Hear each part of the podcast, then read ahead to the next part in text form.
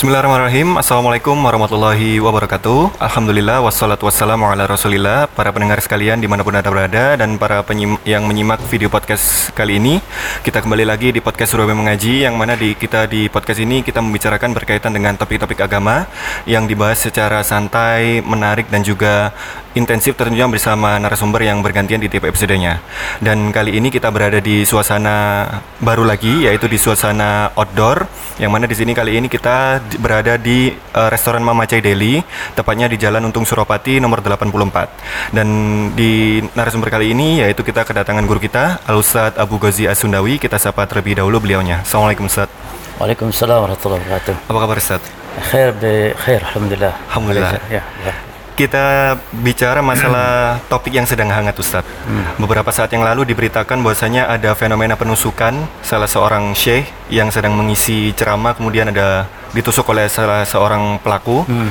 yang mana itu merupakan sebuah fenomena yang uh, mengejutkan juga bagi masyarakat Indonesia dan juga ada juga beberapa fenomena uh, di kolom komentar Instagram live Ustadz kita yang sedang berceramah itu juga ada sebuah ancaman yaitu ancaman pembunuhan Ustaz terkait seperti aku akan membunuh Ustaz ini dan seterusnya. Nah, dari beberapa fenomena ini apakah ini dikatakan sebagai fenomena terorisme Ustaz? Baik. Bismillah, alhamdulillah, wassalatu wassalamu ala rasulillah wa ala alihi wa ashabihi wa man wala amma ba'd. Hmm. Uh, terkait uh, fenomena yang kemarin terjadi, pembunuhan atau rencana pembunuhan, walaupun itu gagal ya, maka apakah ini bagian daripada aksi terorisme? Maka kita katakan secara umum setiap aksi-aksi yang melakukan dengan uh, kekerasan atau ancaman kekerasan yang menimbulkan rasa takut ya ini itu masuk bagian dari aksi terorisme. terorisme. Nah, dan dalam mensikapi terorisme ini di dalam Islam jelas diharamkan hmm. karena Nabi mengatakan la yahilu lil muslim an yurawi'a muslimah tidak halal bagi seorang muslim untuk menakut-nakuti muslim yang lain. Hmm.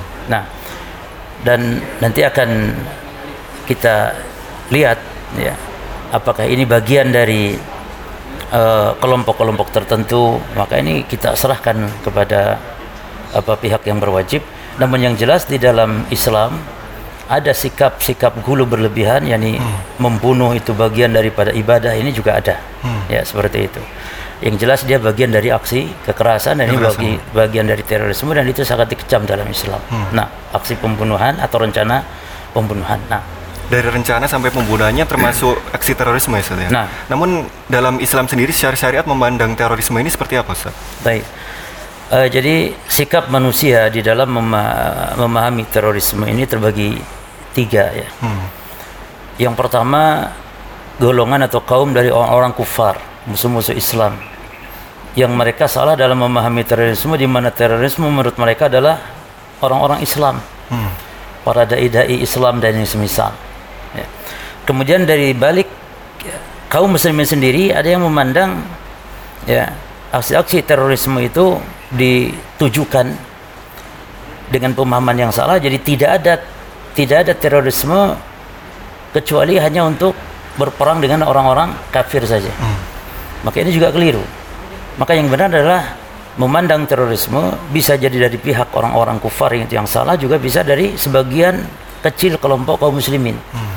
yang melakukan aksi terorisme namun mereka menganggap itu sebuah kebaikan sebuah jihad dan yang semisal misalnya hmm. ada di sisi itu maka tergantung peninjauannya kalau terorisme dalam arti ketika berperang dengan orang-orang kufar maka wajib kita untuk menanamkan rasa takut kepada musuh hmm. namun ketika salah jalan maka Islam melihat dari sisi mana terorisme dari sisi yang salah ya bisa salah seperti ada kelompok-kelompok yang mengatasnamakan terorisme dengan jihad misalnya jihad. ini jelas kekeliruan hmm. nah ya dan uh, dari bicara masalah sejarah sendiri hmm. Ustaz, sejarah terorisme ini awalnya bagaimana Ustaz? Untuk muncul sebuah pemikiran memberontak atau hmm. membunuh uh, terorisme ini muncul dari mana Ustaz? Taib. Dari sisi kaum muslimin sendiri hmm. itu ada muncul di awal-awal bahkan di antara kelompok Islam yang paling pertama muncul adalah keyakinan dalam hal mengkafirkan saudaranya. Hmm. Sebenarnya dari dari sana bermula. Bahkan bibitnya aksi-aksi seperti itu muncul bibitnya itu di zaman Rasulullah SAW sudah ada. Hmm. Itu bagaimana kisah ketika Nabi SAW membagi-bagikan harta rampasan peperangan, namun Nabi memberikan banyak harta rampasan atau harta kepada segelintir orang yang hmm. dia adalah dalam rangka hikmah untuk supaya menguatkan imannya yang baru masuk Islam. Hmm. Nah, lalu ada orang yang protes tidak setuju. Jadi Nabi saya diprotes. Dia mengatakan kepada Nabi SAW, Ya Muhammad i'dil. Wahai Muhammad bersikap adil engkau. Hmm. Lalu Nabi tentu marah pada uh, akhi mak Nabi marah kemudian Nabi mengatakan wahai hak man ya'dil in lam adil. Kata Nabi siapa yang adil? Kalau aku sudah dianggap tidak adil. Hmm. nah inilah yang dimaksud dia bibitnya yang dia bernama Dhul Huwaisirah hmm. kemudian Umar marah saat itu dan ya Rasulullah adribu unuka hadal munafik ya Rasul izinkan saya tak penggal lehernya orang ini kata hmm. Umar. Kata Nabi biarkan. Karena muncul dari sulbi dia ini nanti muncul kaum yang akan nah Nabi sebutkan sifat-sifatnya. Hmm. Yang Nabi sebutkan sifat-sifatnya kaum tersebut yang dia masuk dengan kaum Khawarij. Nah jadi bibitnya itu adalah dari kaum Khawarij yang di mana mereka kesesatan di awal itu adalah karena mengkafirkan saudaranya. Hmm. Dari awalnya pengkafiran akhirnya penghalalan darah dan akhirnya hmm. melakukan aksi-aksi teror seperti itu. Hatta kepada orang-orang Islam. Hmm. Nabi mengatakan sifat mereka yaqtuluna ahlal Islam wa yaddauna ahlal awthan mereka membunuh orang-orang Islam, mereka biarkan para penyembah berhala. Jadi target mereka selalu orang-orang Islam yang dikafirkan lalu dihalalkan darahnya. Nah, dari situ muncul pertama kalinya uh, pemahaman-pemahaman radikal kalau dalam agama kita dalam uh, kelompok kita ya. Nah, termasuk sikap memberontak itu juga cikal bakal terorisme atau bagaimana Ustaz? Nah, uh, mereka kenapa memberontak? Karena dari sejak awal mereka menganggap bahwa siapa pun Islam Muslim yang melakukan kedoliman hmm. maka dikafirkan hmm. termasuk pemerintah penguasa yang tidak berhukum dengan hukum Islam hukum Allah maka itu pun termasuk masuk bagian yang dikafirkan oleh hmm. mereka sehingga kenapa mereka menghalalkan memberontak dan juga dalam prinsip agama mereka seperti kaum Mu'tazilah misalnya sebuah kelompok sesat mereka menyatakan amar ma'ruf nahi munkar itu prinsip agama yang dimaksud amar ma'ruf nahi munkar menurut mereka adalah menjatuhkan atau melengsarkan, memberontak kepada penguasa yang zalim bahkan sampai menghalalkan darahnya. Hmm. Nah, jadi antara kelompok Khawarij, kelompok Mu'tazilah ini yang ini termasuk di antara firqah-firqah Islam, hmm. nah di situlah termasuk jadi bagian dari pemberontakan yang hmm. dianggap sebagai sebuah kebaikan oleh kebaikan. mereka. Nah, hmm. Dan, dan itu bagian dari terorisme sebenarnya. Bagian terorisme nah, ya, nah, dan kembali ke fenomena ancaman pembunuhan tadi, Nah. hampir bahkan yang waktu penusukan itu uh, terluka di bagian hmm. lengan ya, Ustaz ya. Hmm. Uh, dosa pembunuhan sendiri itu bagaimana Ustaz dalam Islam? Ya jelas ya. Nah jelas sekali bahwa Allah dalam Al-Quran mengancam dengan ancaman yang sangat berat. Hmm. Memang kita ahli akidah ahli sunnah wal jamaah tidak sampai mengatakan pembunuh itu kafir. Hmm. Namun siksa yang didapatkan atau ancaman yang sangat berat. Di mana Allah mengatakan, "Wa man yaqtul mu'minan muta'amidan siapa yang membunuh seorang mukmin sengaja fajaja'uhu jahannam itu satu hmm. jadi adab neraka jahannam yang kedua khalidan fiha kekal dan maksud kekal yakni lama, lama. hukumannya hmm. karena maksud kekal di dalam Quran atau di dalam hadis kepada sebuah dosa yang dia bukan kekufuran maka maknanya bukan kekal yang dimaksud kekal abadi tapi maksa, maknanya ini tulul muksi hmm. lamanya kemudian wa Allah murka kepadanya. Hmm. wa Allah Allah melaknatnya. Lalu wa'adallahu azaban azima dan Allah siapkan azab yang pedih. Jadi ini lima siksa bagi atau lima hukuman lima ancaman bagi orang yang membunuh muslim saudaranya.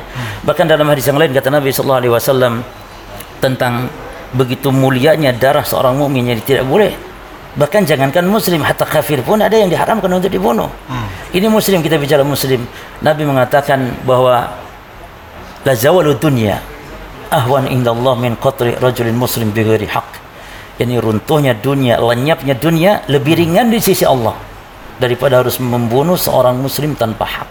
Hmm. Nah itu muslim apalagi ada larangan dari Nabi SAW membunuh orang kafir. Hmm. Man qatal nafsan mu'ahadan lam yarah raihatal jannah. Siapa yang membunuh kafir mu'ahad, mungkin dia tidak akan mencium bau surga. Hmm. Jadi orang kafir yang tidak boleh dibunuh, ya karena kafir tidak semuanya harus dibunuh itu diharamkan bagaimana pula dengan seorang muslim tentu lebih besar dosanya nah, makanya di antara kesesatan mereka kaum khawarij dan yang semisal mereka menghalalkan darah kaum muslimin yang bermula atau bermuara dari meng- mengkafirkan, Mengkafirkan saudaranya. Itu di di antaranya. Jadi awalnya mengkafirkan, ujung-ujungnya Menghalalkan menghalalkan darah. Itu berbahayanya. Dan itu dari pemikiran yang menyimpang, bid'ah yang disebut dalam agama, bid'ah dalam akidah, dalam keyakinan. Nah, Jadi memang baik untuk membunuh muslim maupun kafir yang memang tidak dihalalkan untuk dibunuh, dosanya besar sekali. ya, dosa ya? besar dan itu bagian tetap dari terorisme. Terorisme iya di kan? Hmm. Karena setiap ancaman menakut-nakuti bahkan melakukan aksi kekerasan atau ancaman kekerasan dengan pembunuhan yang lain itu bagian dari terorisme, Hmm. Terorisme. Hmm. dikutuk sekali dalam agama kita di mana agama kita agama rahmah. Agama yang penuh dengan kasih sayang, agama yang penuh dengan yakni keindahan-keindahan, Hmm. yang menjauhkan sifat-sifat kekerasan. Nah, barakallahu. Bicara teroris tentu ada ciri-cirinya, Ustaz. Nah, Nah, yang tersebar di masyarakat ini ciri-ciri teroris adalah yang cingkrang, jenggot. Nah. Itu dikatakan radikal, Ustaz. Tidak mau mengikuti acara-acara yang mungkin menjadi tradisi dan seterusnya. Itu dikatakan radikal. Nah, ini apakah benar, Ustaz? Cingkrang dan berjenggot itu radikal atau ciri-ciri teroris? Barakallahu fikum. Di antara kesalahan secara umum masyarakat, terkadang juga aparat kesalahan ketika menilai terorisme itu adalah dari penampakan dohirnya, Hmm. Seperti berjenggot yang semisalnya. Padahal urusan masalah menampakkan yang dohir dari bagian syariat seperti berjenggot atau orang yang rajin ke masjid, masjid, ya iya. kan? Hmm. Itu tidak bisa disebut sebagai uh, aliran tertentu karena itu adalah bagian dari syariat Islam. Ya. Adapun kalau ingin melihat bagaimana ciri-ciri teroris dan sebesarnya itu dari pemahamannya. Hmm. Jadi kalau ingin tahu kita teroris harus kita tanya, berdialog. Ya. Bagaimana sikap dia kepada pemerintah? Bagaimana sikap dia di dalam memahami misalnya kaum muslimin yang berbuat kesalahan, berbuat dosa, bagaimana dalam amar ma'ruf nahi munkar. Jadi harus diuji dengan eh, akidah yang sahih sebagai barometer. Jadi kalau ada penyimpangan dalam poin-poin yang dia adalah akidahnya orang-orang khawarij, di antara cirinya adalah dia mengkafirkan saudaranya yang terjatuh kepada dosa, kemudian menghalalkan darah yang di luar golongannya, apalagi mungkin yang tidak berbaiat kepada imamnya. Itu bagian dari ciri-ciri eh, khawarij.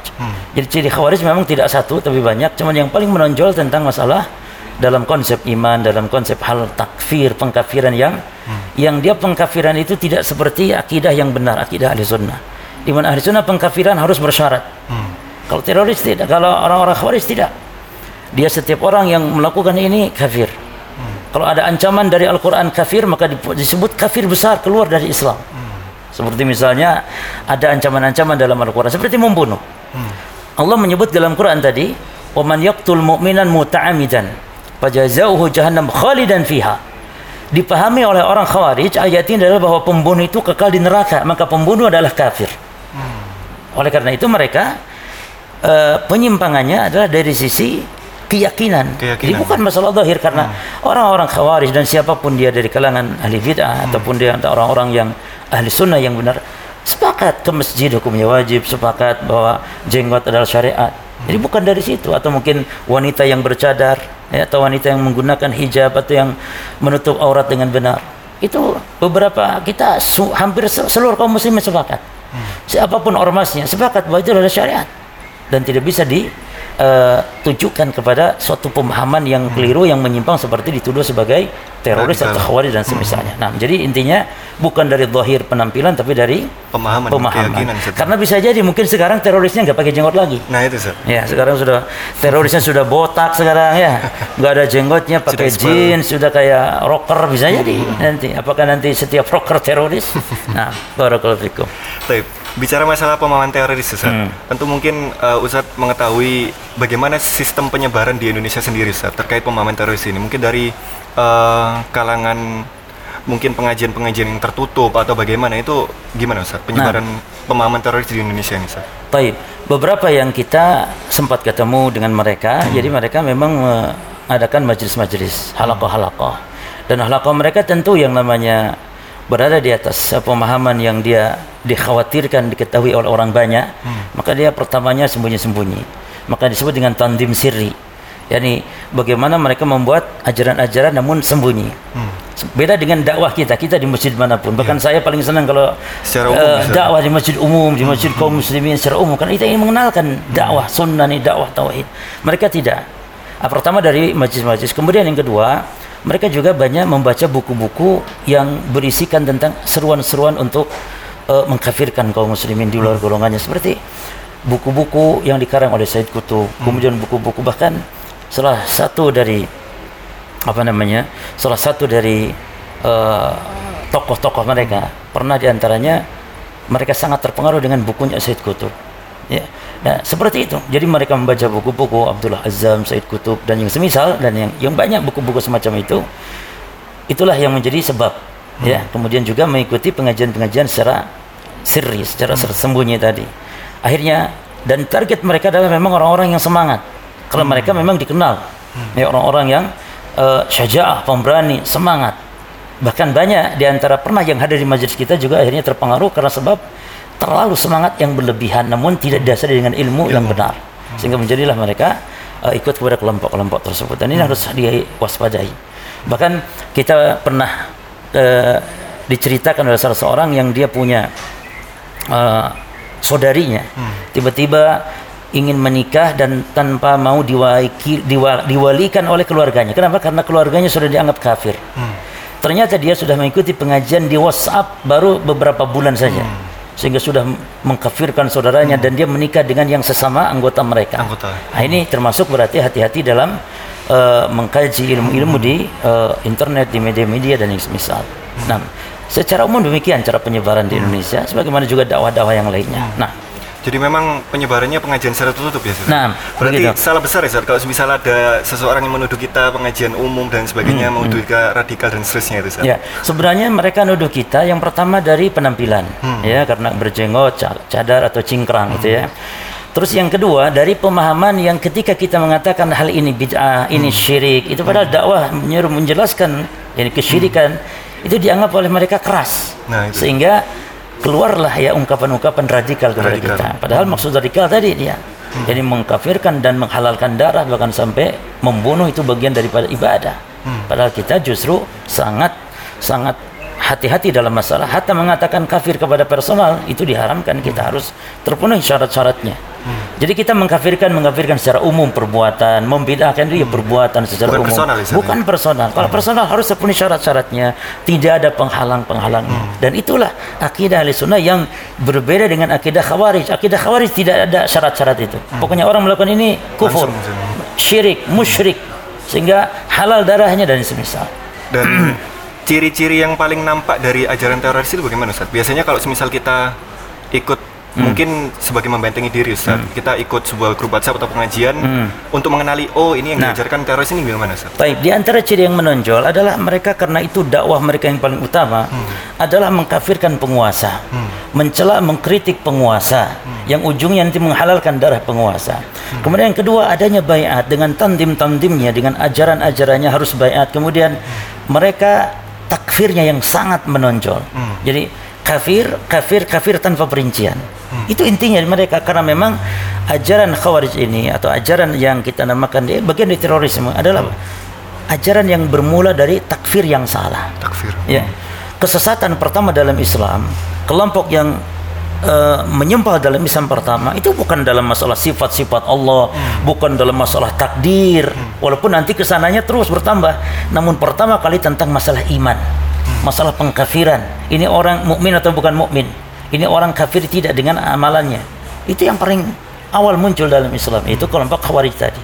Maka kalau ditanya awal firqah kharajat fil Islam khawarij.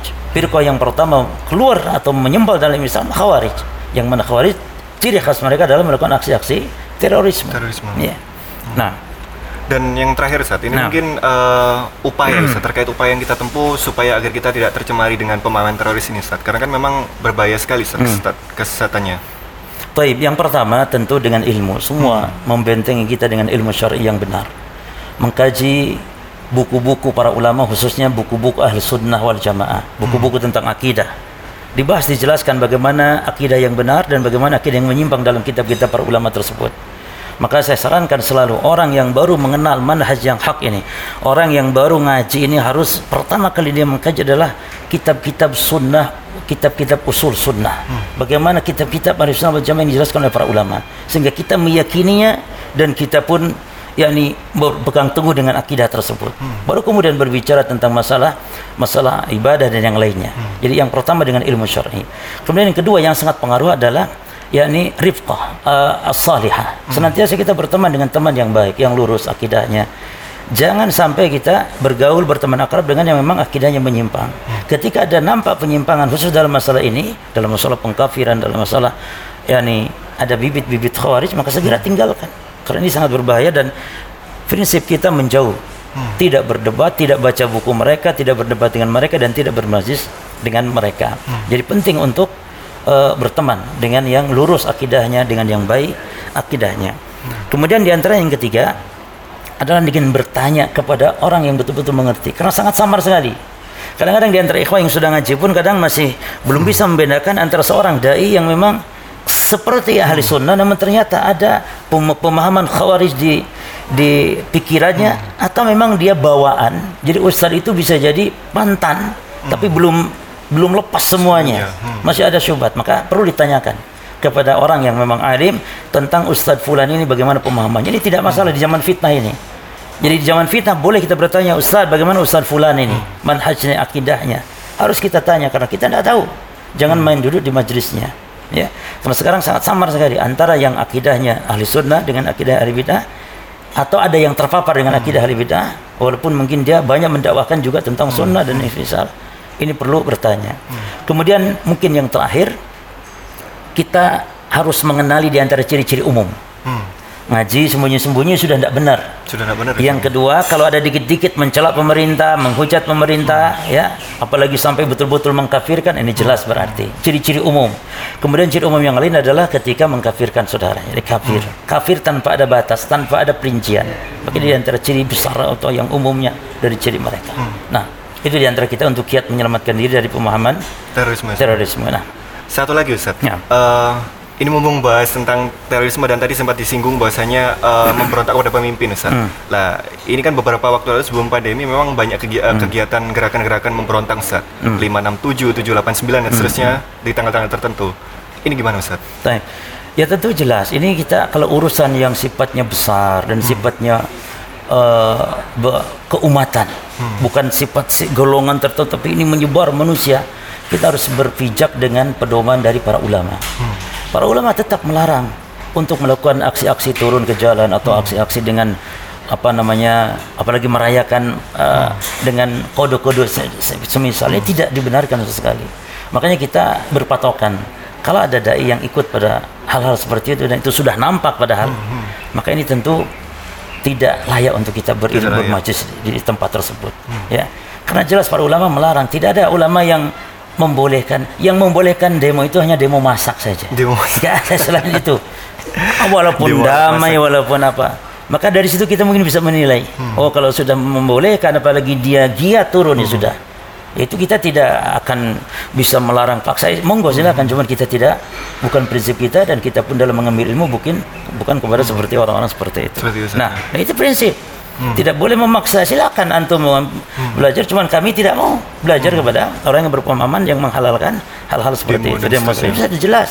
Sudah jelas para ulama kita. Nah, walaupun hmm. khilaf itu bukan khilaf antara ulama ahli sunnah dengan ulama ahli sunnah, tapi hmm. memang yang berpemahaman demikian. Prinsip itu. Iya. Hmm. Nah, barakallahu fikum. Baik Ustaz, jazakallahu khair atas obrolan singkat pada sore hari ini. Kita tutup dengan doa kaful majelis. Subhanakallahumma wa bihamdika asyhadu an la ilaha illa anta astaghfiruka wa atubu ilaik.